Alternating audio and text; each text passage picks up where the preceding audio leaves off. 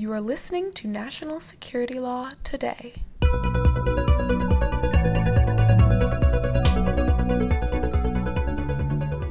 Okay, hello, and welcome to this afternoon's program uh, a conversation with Avril Haines, Director of National Intelligence.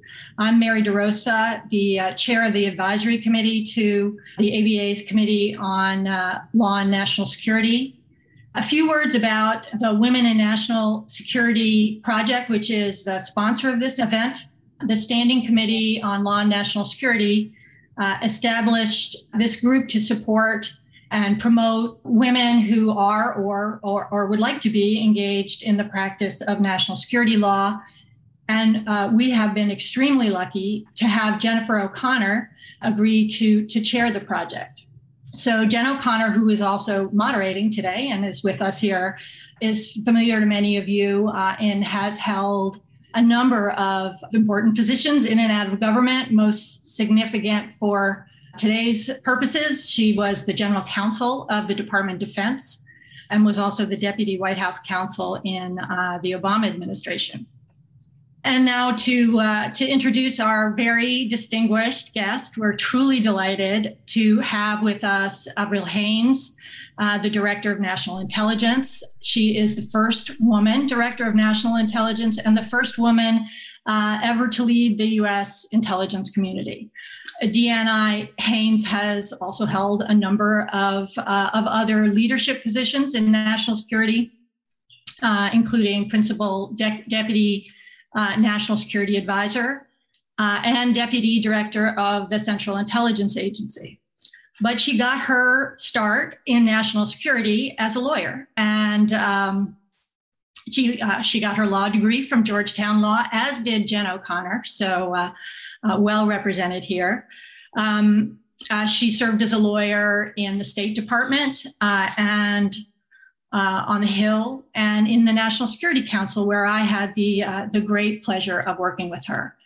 Um, and uh, she is also, incidentally, a, a, distinguished former member of the Standing Committee on Law and National Security so I could go on for a, a very long time about uh, DNI Haines. She has a really interesting backstory, but uh, I won't take any more time away from the conversation, and I, will just uh, close by saying what anyone who met who has met Avril Haines knows uh, that in addition to being an extraordinarily talented, uh, dedicated public servant, uh, she is a, a, generous person who devotes a a, lot of time and thought to helping people uh, navigate the national security field. And uh, so I can't think of a better person for the kind of conversation uh, that we're having today. Uh, so thank you very much, Jen and Avril, uh, for agreeing to join us today. And I am looking forward to the conversation. Thank you so much, Mary. Good afternoon, DNI Haines. First, let me echo Mary and say thank you for taking time out of your very busy schedule to talk with us. Um, we're so pleased to have you and so very proud that you uh, are one of our alums entering the role that you are in today. I want to start off with a question about a recent visit that you took. Um, we saw a couple weeks ago you went down to Florida and visited with the Florida International University students there and so many colleges would love to have you visit. And I understand this was your first college visit as DNI. So can you tell us how did it go and, and what were you hoping to accomplish? Yeah, absolutely. But before I get started on that, can I just say uh, just how wonderful it is to get to be with you, Jennifer, and Mary, who was my favorite boss. Working with her meant that I worked for her actually at the National Security Council uh, when she was legal advisor. I was her deputy, and it was an extraordinary privilege. And honestly, I can't think of two women who are better suited to guide women in national security. I mean, the two of you are just remarkable, and it is. Um, you know, just a piece of the larger community that I feel like we had the great honor to be a part of in national security law. I mean, both women and men, extraordinary people across the board, and it is, um, you know, things that that I learned out of that time are critical to anything that I've done right since. So, really appreciate that. But Um, but also, I just, you know, for women in national security and what the ABA has done in this space and the project that you're running, Jennifer, but also just Mary's work over the years, all of the people that have contributed to this, Holly and others, it's uh, it's so important, I think, to have these moments where you can actually be part of that community and and honestly just be able to talk to each other about the challenges that you face and you know the opportunities that you're looking at and how you think about the law and how you think about your professional career. And I know I just benefited so enormously from other mentors in the course of my career, and I just um, I really just grateful for the fact that you're doing this, and I'm really honored to be here, uh, feeling as if, frankly, I should be interviewing the two of you instead of the other way around. But in any way, on on Florida, I'll say uh, it was a very conscious selection. Um, I think. Uh, a few things. One is that um, the university that I went to is a center of academic excellence for the intelligence community. It's among a whole series of universities that have that position in a network that we have been developing. Uh, it is also, you know, brought us a really wealth of students who have been interested in the intelligence community who've gone out in a whole series of different spaces within our intelligence community and have been part of programs that are run there that uh, have an opportunity to interact with people who work with us you know some of them in the intelligence community some of them formers some of them folks who work in the military who have worked with us whole series of, of different people and uh, and I've really been incredibly impressed by the talent and the extraordinary folks that come there. But it was also, you know, as I mentioned at the outset, a signal because it is, among other things, uh, a mostly Hispanic uh, student body, has remarkable diversity in the student body more generally. And uh, and I really am absolutely committed. It is among my highest priorities to see the intelligence community become more diverse, inclusive, and equitable in our work. And I think it's critical. Honestly, I mean, I realize that that you uh, you know think about these things too and have worked on these issues as well as as Mary and so many of the folks that are with us. But for me it's it's a mission issue. In other words i think we will be better as an intelligence community. We'll do our work more effectively if we are a diverse community. And that you know is is true for a variety of reasons not the least of which is the fact that if you're going to try to understand the world having a diverse community is going to be more effective in that respect. But it's also about the fact that from my perspective i really believe that government institutions in particular have a responsibility to reflect america.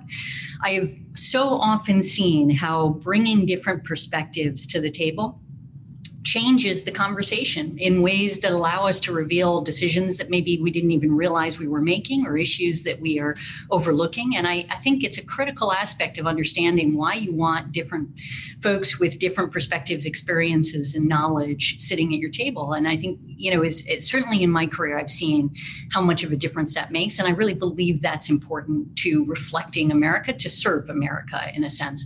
So that's another piece of the puzzle. And then finally, I mean, honestly, um, addition to the sort of ethical and legal pieces that are there, I want to work in a diverse and inclusive environment. And I suspect other talented folks will want to work in a diverse and inclusive environment and i believe that's important and something that i've been really interested in seeing as i've come back into the intelligence community is how much consensus there is among the leadership of different components within the intelligence community as to the importance of having a diverse and talented workforce that this is something that we really need to focus on the people in our community are our future and that is a piece of ensuring that they are the future that we want them to be. So it's a, um, it was a long answer, sorry, to a relatively short question, but I had a great time and really met some extraordinary people there. And I'm looking forward to having other opportunities to visit universities around the country. It sounds like it was great.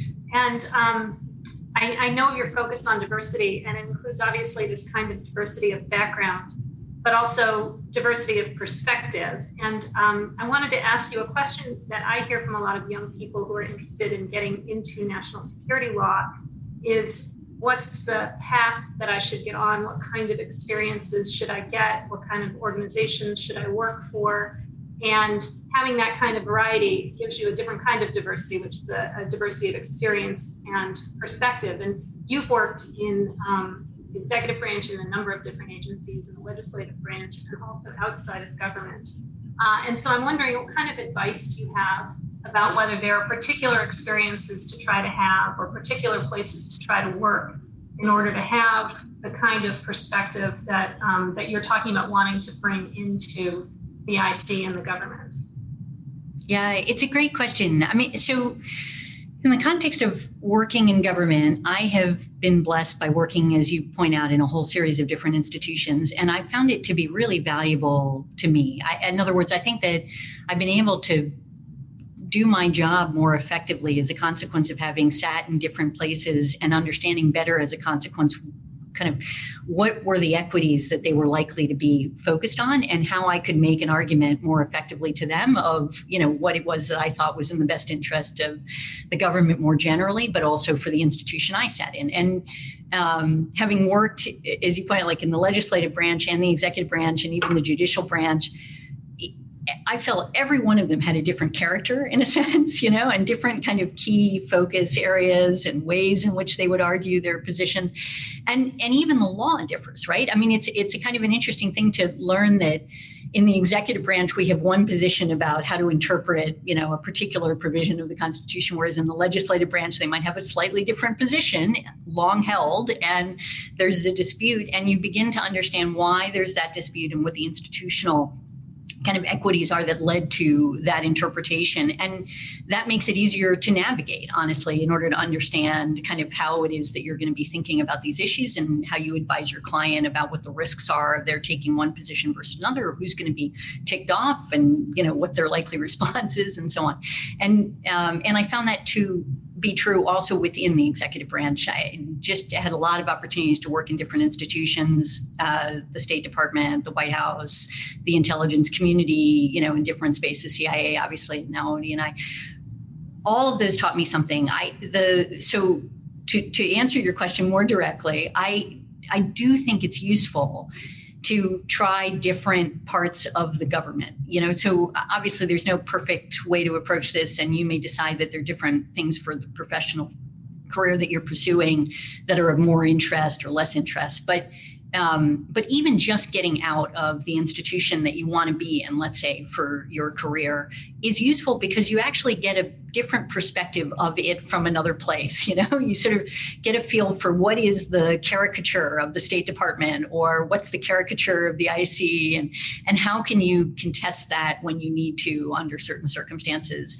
You also get a chance to sort of make friends and understand better the networks that are available to you when you need to get something done. And uh, and that's critical working in government i suspect and also in a variety of other institutions that i've worked in outside of government i found that to be an issue as well. But when i've thought about my own career and i sometimes ask people about this and um, and you know and, and sort of offer it as a way to think about things i have uh, often tried to think about what are the sort of skills that i've had an opportunity to work on as a lawyer for example or a policymaker or intelligence officer whatever it might be um, what are the skills that I feel like I'm not as great at, and there are a lot of them, uh, and you know, and whether or not the job that I'm looking at next might help me with some of those.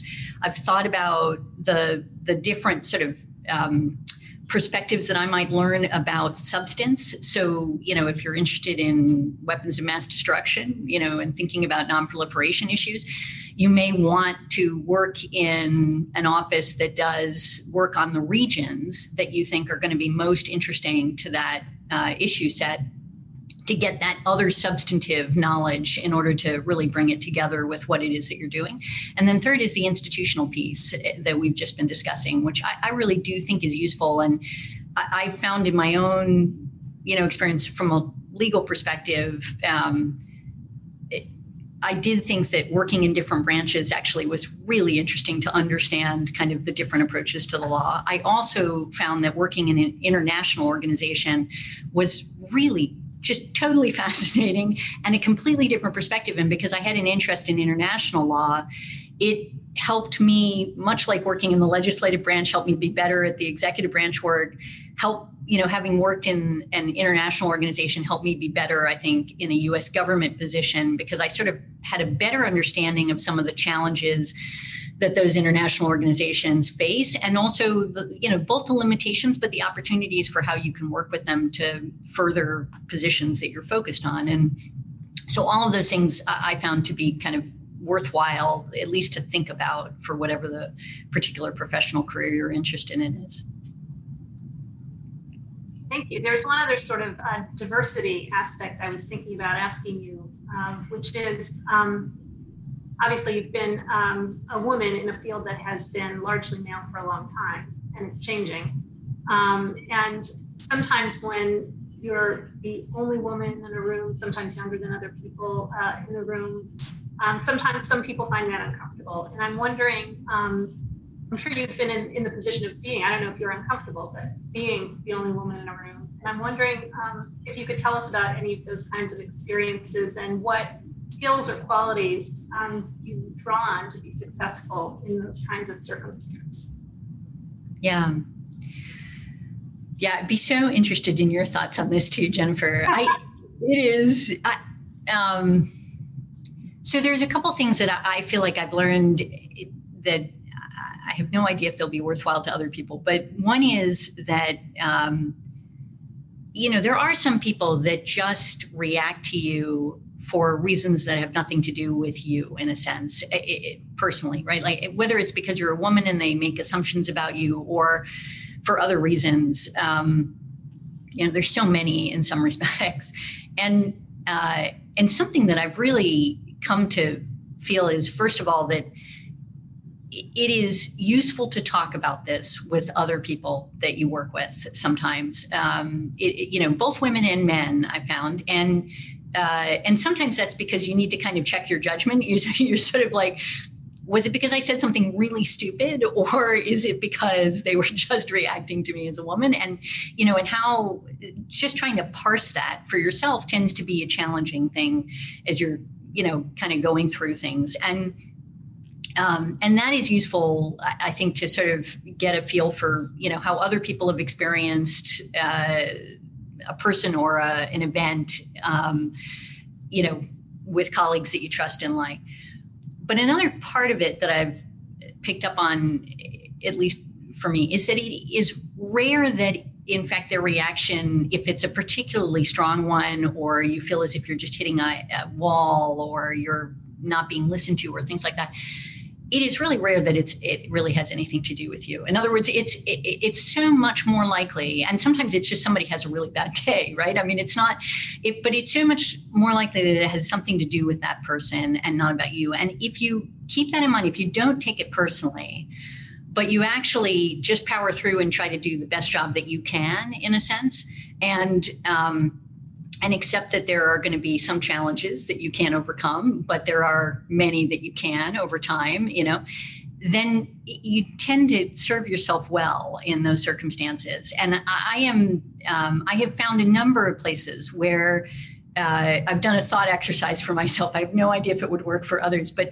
you know, where you have somebody who seems to have that kind of reaction to women and you know i pretend they're like an uncle in my family or something like that. Like you know because part of the challenge is making sure that you don't stop listening to them that you don't lose respect for them. And it is uh, in many respects that's very easy to do when you're being treated a particular way that uh, you think is you know nothing to do with you. And you sort of say well why is this acceptable? And so on. It's not.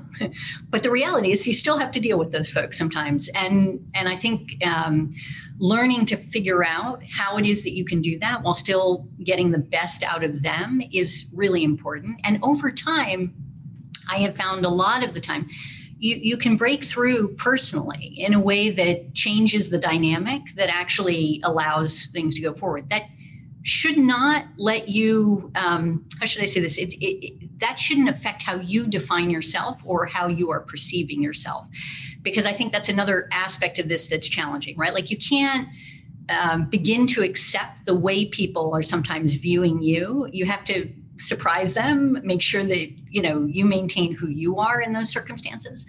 But it's critical that you know you also recognize that you know a lot of people are not perfect, myself included. I will do stupid things all the time and make a tremendous number of mistakes. And I just, what I want to keep on doing is be ultimately proud of the work that I did at the time and that I, you know, brought my best to the table, that I worked to try to get to the best answer, that I've, you know, listened to everybody that I need to listen to, and that I'm ultimately moving forward on that basis. And I think those kinds of things that tends to be among the most challenging. I will say it's a lot easier to talk about than it is to do, and I have not always succeeded in you know trying to to manage it in the way that I would like to. But I really do think um, recognizing that you know how other people are sometimes treating you is not about you and more about them and if you can do your best to be as generous as possible in the circumstance and just focus on the work that um, it often uh, works well I would also say that another thing I have learned is, um, and just by going through so many different institutions and jobs, it's very different in different places. And, uh, you know, the same government, even the same institution, you can be in one office and uh, and you know and, and two offices for example in, in one institution one they can both be very heavily male dominated or uh, you know if, if it's a different issue of diversity some other dominated you know majority dominated uh, space. And yet in one office, the culture can be phenomenal and allow you to thrive, and in another, it can be very challenging. And I think recognizing that your experience is not what every other woman or person's experience is is important because sometimes they'll express concerns that you may not have, but may be totally reasonable for them, and you need to be aware of that and try to make space for that in many respects. And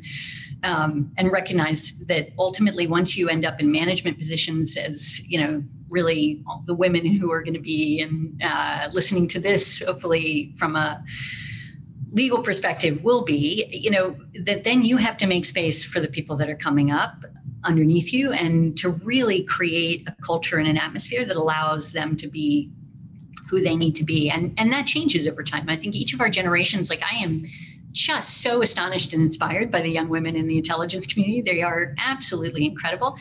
They are having different experiences than I had. They are approaching it in a different way. And I want to facilitate what makes sense for them and not just what I remember I needed, you know. So it's it's critical, I think, for us to to sort of grow and and keep on listening, obviously, to each generation as it's moving through these experiences. I, I, will tell you that all resonates so much with my own experience. It, yeah, it does. Um, really. But um, well, let me, let me shift and ask you one other sort of background question, um, because the another of the really interesting parts of your background is that you've both you've bridged the legal and policy roles in the sense that you were a lawyer and legal advisor, and now you're a, a policymaker and implementer, and you have your own lawyers. And I'm curious if you have um, advice for either side of that coin. That is, for the lawyer who's advising the policymaker or the policymaker that's now seeking legal advice based on having seen it from both sides of the relationship.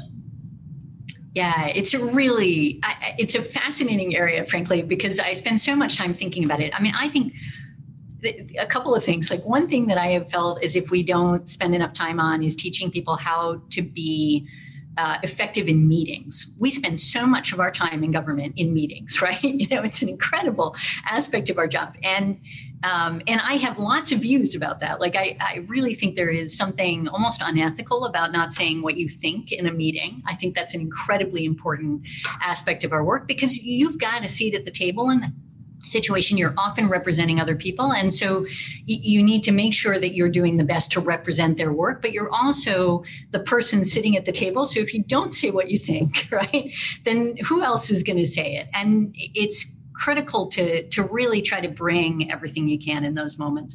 I think another aspect of it is um, is understanding what's your role at the table. And this kind of gets to the question that you're asking about the kind of legal policy piece, but also for the intelligence community, intelligence officer is another role at the table that's different from policymaker or legal. And, in each of these roles, you know, I think thinking about what is appropriate and what's not is important, even though I believe that under certain circumstances, you need to actually break those appropriate roles. So here's what I mean by that. Like, so if you're, um, I remember somebody saying this to me once. They said, you know, uh, if if the pre- they put it in the context of the president because it was somebody who was working with the president. But it's true in a lot of circumstances right? Like if the president asks you your opinion on something and wants to know it you should tell them right? Like you're in the room you should give it to them. Now i believe that to some extent but i actually think there are limitations to that. And and here's how i think about it. I you know as a um, as a lawyer right obviously you're at the table to provide the legal view. You're not there for the policy and you're not there to provide intelligence analysis. And and i think there's a lot of reasons for why it's critical for you to understand that role and to represent that at the table. Part of it is you are representing generally, you know, as you did Department of Defense, you know, you were the general counsel, you'd come to the table and you'd bring the Department of Defense's general counsel's view to that table. And you had a lot of folks behind you. And I had that feeling in the context of when I was legal advisor for NSC, or, you know, I was trying to represent perspectives um, in different uh, agencies and departments in that context.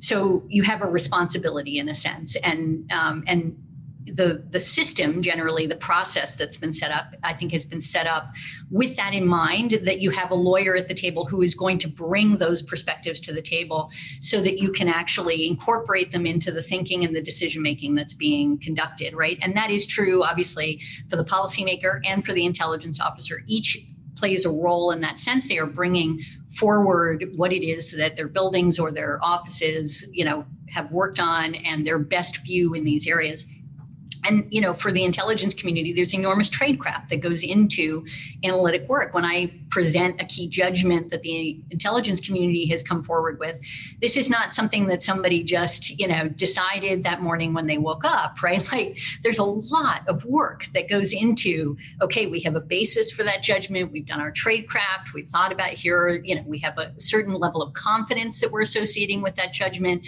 So it is hopefully more reliable. It is something that you know the policymakers understand. In that context, they're able to base their decision making on those issues.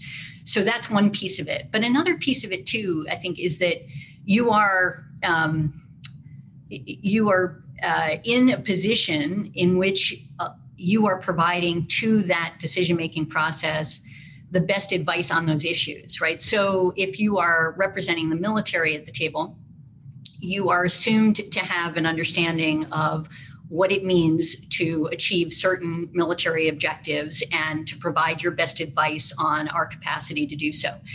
If you turn to the diplomat in the room and you ask them what is their military advice, I think that's a circumstance in which it's appropriate for the diplomat to say, I am simply not qualified. I don't have the experience that the military advisor here has, right? That's not my role, and that's not something I should be providing advice on. And I don't want to, in effect, provide information that would. Um, you know, corrupt is maybe too uh, strong of a word, but that would ultimately bias the discussion in a way that's unhelpful or you know unacceptable right? And um, and similarly from an intelligence community perspective i think there are certain things that i'm i'm certainly not going to provide the military advice at the table similarly and i would say that that's a piece of it.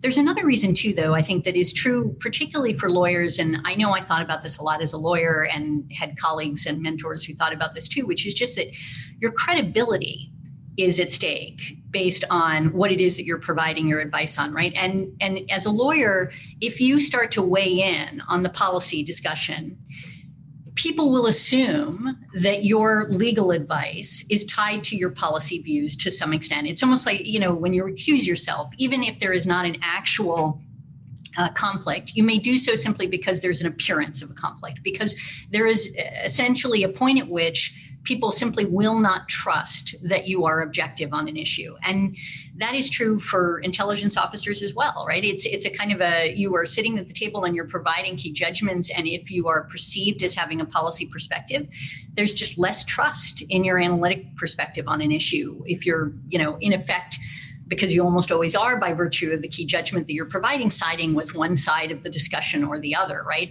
And so it is um, i think that's another reason for why you want to sort of temper your uh, your interest in providing sort of additional perspectives at the table. And I certainly thought that was important in all of these roles. but I do think there's a moment at which, when you're asked your thoughts on something, it may be an ethical issue. It may be something that is, you know, it's it's something where you feel as if there is a moment in which, um, you know, you're being asked your personal view on an issue that is less about expertise and more about what do you think is the right answer. And and I think in those moments, leaders sometimes want you know those perspectives from the people that work for them and i think it's important to actually put them out there it is challenging in many respects because actually saying what you think is so much harder i think than you realize like before you get into these situations and you have to actually do it in a way that I think always trying to be kind, but also to be direct and honest about why it is that you think that, what your your view is, because you're almost always disagreeing with somebody who frequently you respect and care about and think is taking also, you know, a very candid and, and reasonable view in a situation. But it's um, anyway, I think all of those are, are sort of critical to thinking through this space. And then the final thing I'll say about the lawyer versus policymaker dynamic that I, I think is so you know, Jen, I'm sure you have gone through this too, but like often policymakers will not want to make a decision and just give it to the lawyers. And that's not okay. You know, like very frustrating, right? Like they just, it's, it's sort of, um, it can be a, a punt, you know, a kind of, we would call it, or a duck, you know, on something. And I really think it's important for policymakers to actually say, you know, as much as they can. It's not that you should always take a decision on every issue that's put before you because there are moments when the decision's not ripe or there's more information to be gathered you know as, as part of the context or you know you're not ready. Uh, there's all kinds of reasons for why it may be important not to make a decision in a particular moment but um, but I do think it's important to be as uh, you know sort of direct as you can, and to help lawyers really focus on the thing that you are actually interested in doing, and make sure that you're um, dealing with that. On the other side of it. Um, I also, as a lawyer, I hated it when policymakers, this would happen particularly at like retirement ceremonies or celebrations of lawyers, right? Where they'd be like, yeah, you know, this lawyer was great because they were a yes lawyer. And I'd be like, what, does that mean? like, that's just a terrible way to talk about it. And it's not like you have to be able to accept when your lawyer says, no, that's, you know, from our perspective, not legal. But also, rarely are things that cut and dry. It is sort of more uh, likely that you're in a situation where the lawyer is saying, you know, look, here is sort of what is legal and here's what's not legal. There's a lot of gray space in between. Here is where you are taking increasing risk. The increasing risk might be litigation or it might be some other type of risk or congressional, you know, disagreement or variety of other things. And those are things to be, uh, you know, considered. That's a great lawyer. A great lawyer, in my view, helps you understand the landscape within which you're operating. And um, and really helps you to understand, among other things, what the implications are of your decision beyond the particular decision that you're taking, which is so uh, challenging to do in those moments because you often have a group of folks who are in front of you who are looking to make a decision about a particular crisis issue or whatever it is that's you're focused on and and they're focused on the best outcome obviously in the context of that decision and as well they should be in many respects. But part of what the lawyer is able to tell you is well here's what we've always done and here's the line we've not crossed and this is why and this is the you know the implications of that for future decisions and how it is that the government operates institutionally or normatively or in a variety of other areas and often those will not be strict legal rules but they will be important to understanding the implications of your decision. And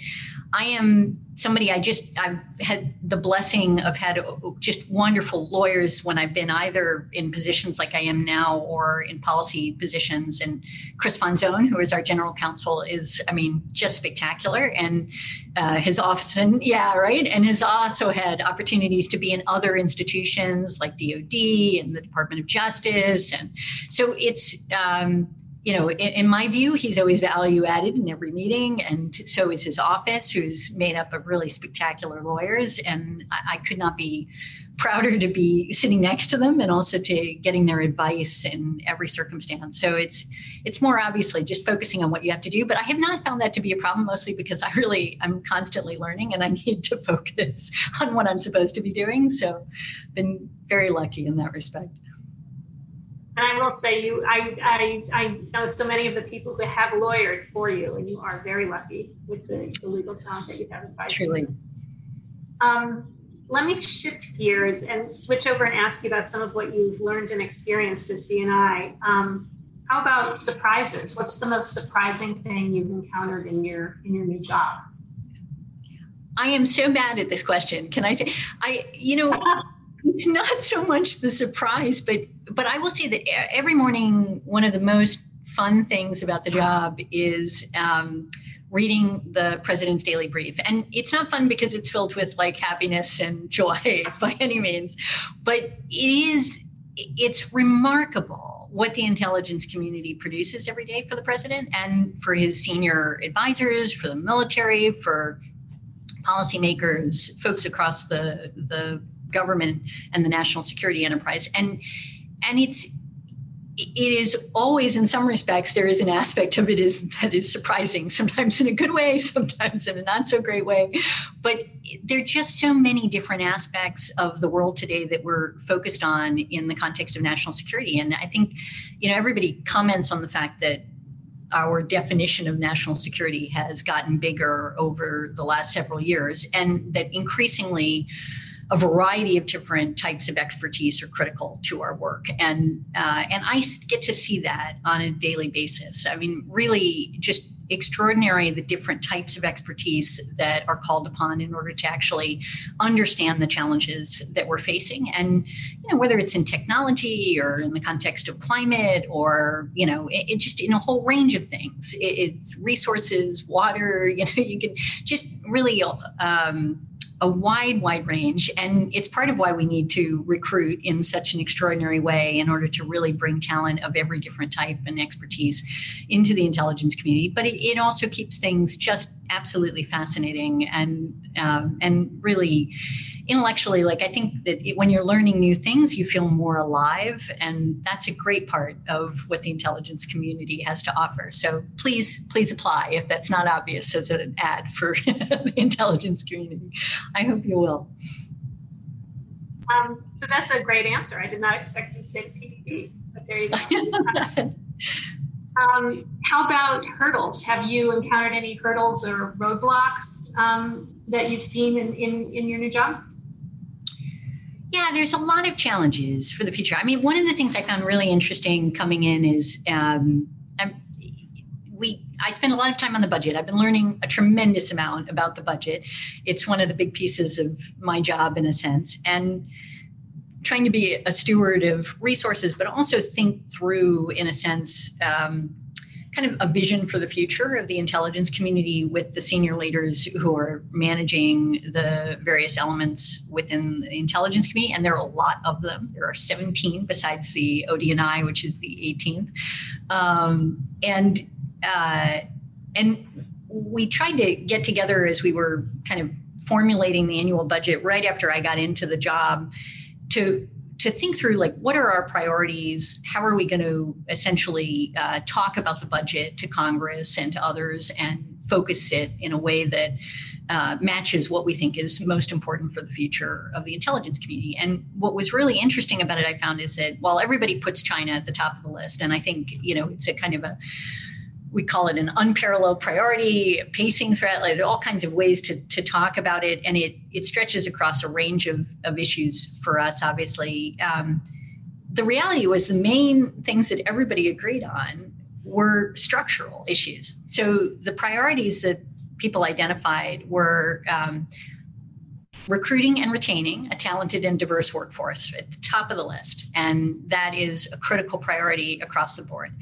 Another one was essentially investing in science and technology to maintain a competitive edge. And um, and there's lots of ways you can think about that in the context of our work, whether it's in um, you know focused on science and technology for us to do our mission more effectively, or it's in the context of understanding uh, you know science and technology more effectively in order to do uh, you know effective collection analysis and uh, revealing, in a sense, where we are um, as compared to the rest of the world in these matters, or it's you know in the context of thinking through how do we bring to bear science and technology on a range of issues, including resilience for critical infrastructure or other pieces of the puzzle, right? So so that was another big piece um, for us. A third was uh, it really kind of classically partnerships. Partnerships not just with the private sector which is what a lot of folks uh, focus in on and is a critically important issue for us and um, one that we spend a lot of time on. And i feel like it's been a perennial issue. I know anybody who's been in government has been saying for a long time we need to improve our public private partnerships.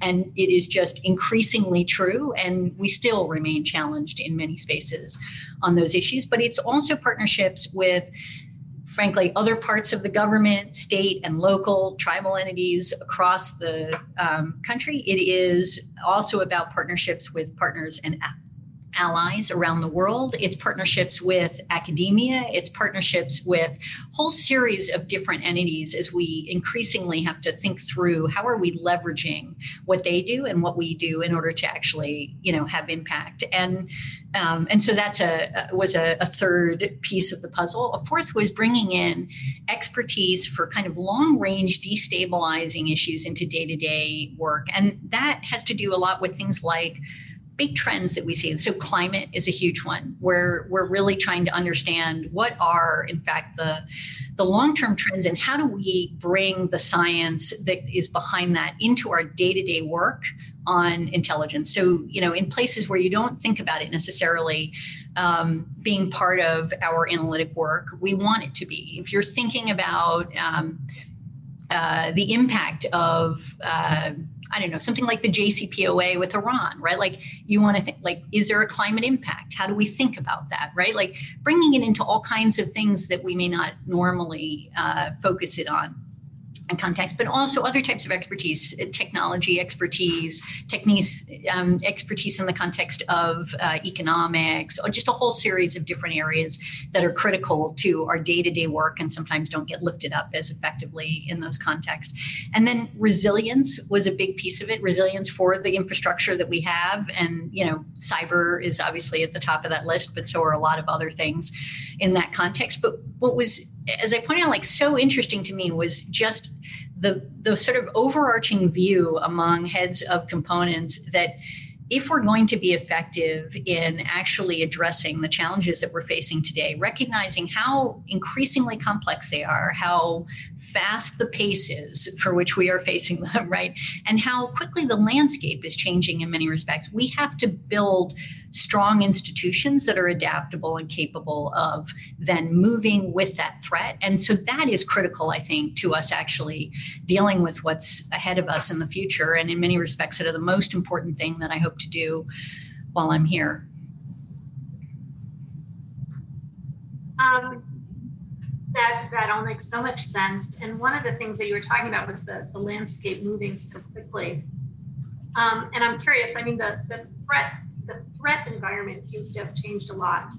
Um, not just you know past 10 years, but past five, past three, past two. It seems to be accelerating, you know, in the way in which it's changing almost. And I'm wondering what you can um, just tell us about your general observations about that, how it's changing, and um, you know the enhanced role of cyber and the, uh, the sort of closer connections between foreign and domestic threats and kind of what you're seeing kind of big picture about the way the threat environment is shifting. Yeah. Yeah it's interesting. I, I think the way you ask the question i like very much just because i think in some respects what's most interesting is what is shifting right like as opposed to you know threats that we've had for a long time that we continue to have like you know, thinking about DPRK or weapons of mass destruction or issues that are sort of classic for us in, in a variety of spaces. I would say a couple of things. One, one you know, is um,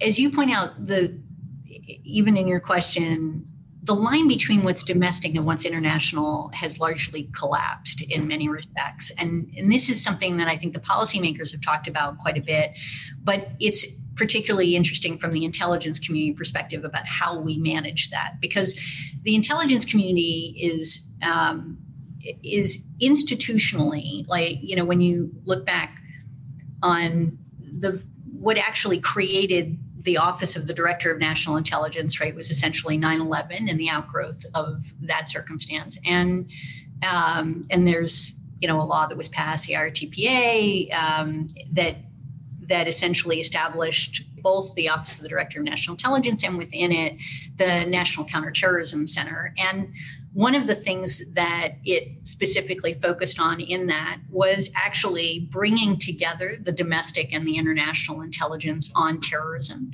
yeah. and saying we want the National Counterterrorism Center to produce a comprehensive strategy that is based on both domestic and international intelligence that is essentially uh, for the country more generally, right? And um, and so this is an aspect of what we're supposed to be doing is really trying to understand how it is that we bring a, a, a picture to policymakers that brings those two things together. And it's true in terrorism, you know, and, and that's a, maybe a more obvious thing to many people, but it's also true in a whole series of other areas. So if you think about um, foreign malign influence, uh, election interference, things like that, you know, or even just other types of uh, foreign malign influence, it, you really can't tell the story about what's happening internationally and what it is that adversaries or um, you know other countries are focused on in trying to influence uh, the United States. If you don't actually have the context of well, what are they influencing in the United States? What are they seeing that they want to influence? What is the impact of that influence, right? And so, in many respects, we're trying to bring these pictures together to help policymakers see the whole. If you're looking at cyber, so much of what's happening in cyber, right, is happening on infrastructure that's within the United States because so much of the cyber infrastructure is in the United States and we rely on it so much. And yet we're concerned about actors from outside of the United States. And so there's a, a kind of a one aspect of this is understanding how we do that. Well, at the same time, we recognize that there are strict limitations and different sets of laws and, and frameworks, in effect, that exist for how it is that we collect and treat and disseminate information that we collect for uh, you know foreigners who are outside of the United States versus um, U.S. persons in the United States, and um, and that we are managing um, you know, within the intelligence community, a range of operators who are focused in different spaces. So the FBI obviously takes the lead within the United States. The CIA is focused externally, right? And so you have these these spaces where you have to bring together the picture, but you also have to maintain the frameworks that separate these pieces out in ways that are, you know, both intellectually uh, um, understandable, but also um, that are respectful of civil liberties and privacy and the different protections that folks have. And, you know, and thinking that through is a huge piece of what we have to do and it's just that it's become increasingly complicated i think in these spaces as we see the the interaction between you know what's abroad and what's domestically increasingly challenging to pull apart um, as effectively as as we used to. So that's an area where i'd say it's a, kind of an interesting aspect of how things are shifting. Another part of it from my perspective and you know i think it, it's maybe in um, one that that so many of us talk about that it becomes tired but i really you know fundamentally believe it and i see a huge impact in the ic on this is that as we're looking you know given increasing globalization increasing mobility around the world right? The reality is threats that happen you know really almost any place around the world, right, like can quickly become a threat to the United States, right? So it's not that we're interested in every threat around the world. We have to prioritize. We have to focus in on things that are most important to our interests and our, you know, policy concerns and so on. But uh, whether it's a pandemic or it's, you know, some other aspect of, uh, you know, or terrorist men or things like that, you just recognize that these things can be on our doorstep in a relatively short period of time. And um, and so figuring out how it is that we effectively collect and prioritize and provide the kind of indication and warning that is useful for policymakers is a critical part of the job.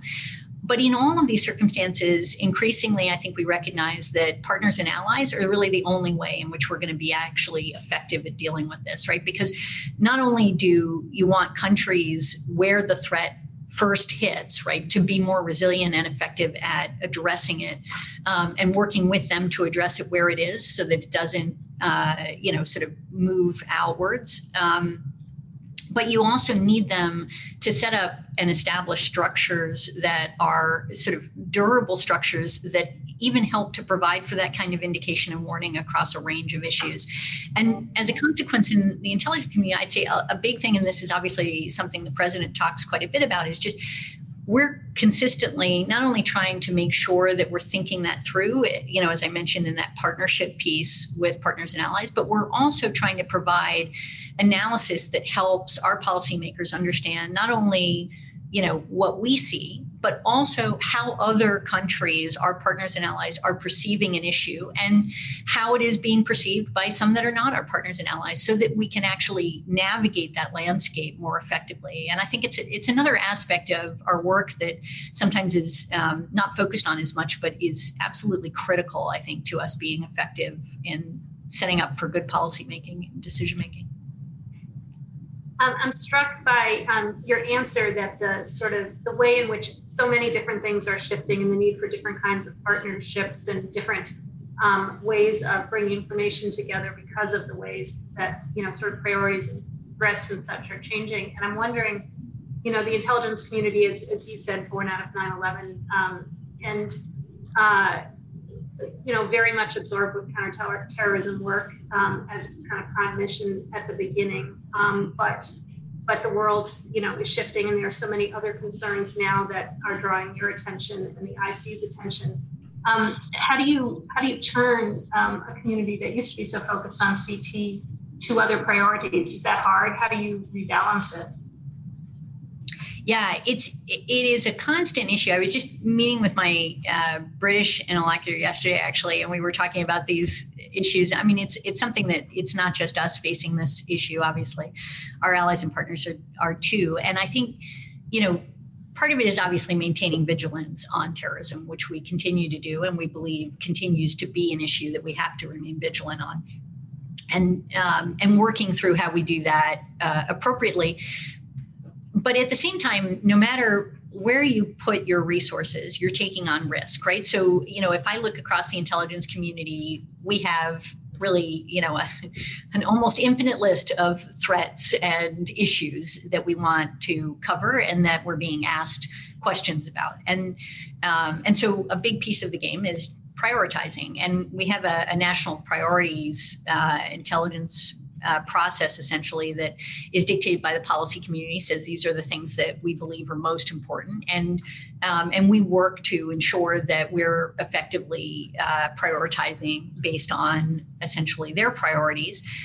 Um, and I would say one of the most remarkably bipartisan perspectives uh, that we have is on the challenge of China in a sense, and um, and thinking that through, right? And so, you know, often this is framed as how are we shifting resources from counterterrorism to China, and uh, you know, and and are we doing um, enough to do that? And it's it is challenging from a number of different perspectives. So I think I think the short answer is yes, we are doing that, and I believe that we have been doing that for some time thinking through how it is that we allocate our resources effectively against a variety of issues, not just China and the CT, but that becomes kind of the two-dimensional, you know, caricature of this debate.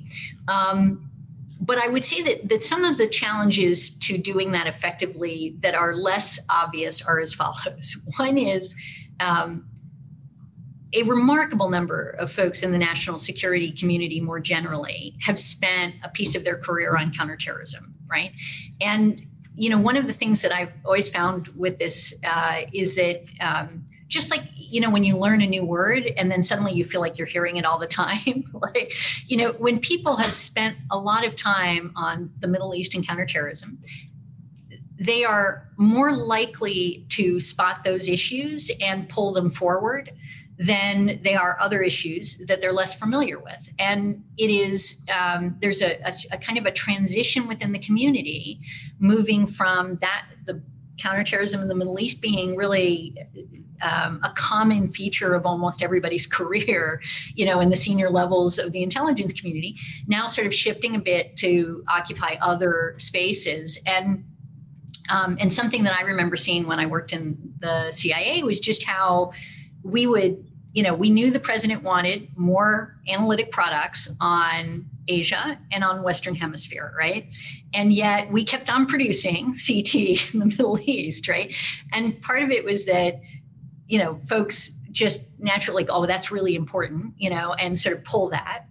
Another piece of it is that it tends to be the more urgent crisis as opposed to the long term issue, right? Like, and so if, if, you're in an intelligence community and you're focused on indication and warning, right, it's a more obvious space for you to be pushing um, analysis. And so that ends up uh, sometimes getting it. And so, really, another part of this challenge of shifting is ensuring that you're actually, just like with my inbox, I find like the urgent you know ends up crowding out the important. Well similarly here you actually have to make a conscious effort to really invest in the long term pieces of you know a, competition with china as opposed to the immediate threats of counterterrorism. And so just balancing that in a way is a part of it. Another part is that um, honestly, you know, an intelligence community, like it is, if you've got uh, a crisis and there's the potential for an attack, that is one of those clear areas where you raise your hand, right? And um, and as a consequence, those pieces tend to get written more frequently and when you're looking for things to then put into the book or you know sort of into the analytic piece like the fact that those pieces have been written quite a bit like often means that they're well written. You're sort of like oh well this looks good you know like you pull it forward. There's all kinds of things that you don't even realize kind of like are challenges to actually making some of these shifts in ways that are effective to accomplish what you know is sort of the longer term vision that you're trying to do. And um, and so i think i've seen already significant shifts from when i was last in government to now and it's you know something that we're continuing to move forward. And another part of it that we're really trying to focus in on is ensuring that we're prioritizing within these baskets. Like where is the counterterrorism threat that's most important that we focus on and that we invest in right? And what is the piece of the china challenge that we are going to be most focused on? And how do we actually sort of get the biggest bang for our buck in a sense? Um, but how do we actually make sure that we're allocating our resources in a way that's really going to be most effective for yeah, the policy committee. Anyway, sorry, too long of an answer. Uh, no apologies. And um, I do think that brings us to our close. So, DNI Haines, thank you again for this um, insightful discussion. It's been great to see you and talk to you. And um, we are so grateful that you joined us today. Thank you very much. Uh, it was such a pleasure to get to see you and Mary. And I just um, thank you so much. It's really lovely. And good luck to everybody out there. All right. Thank you.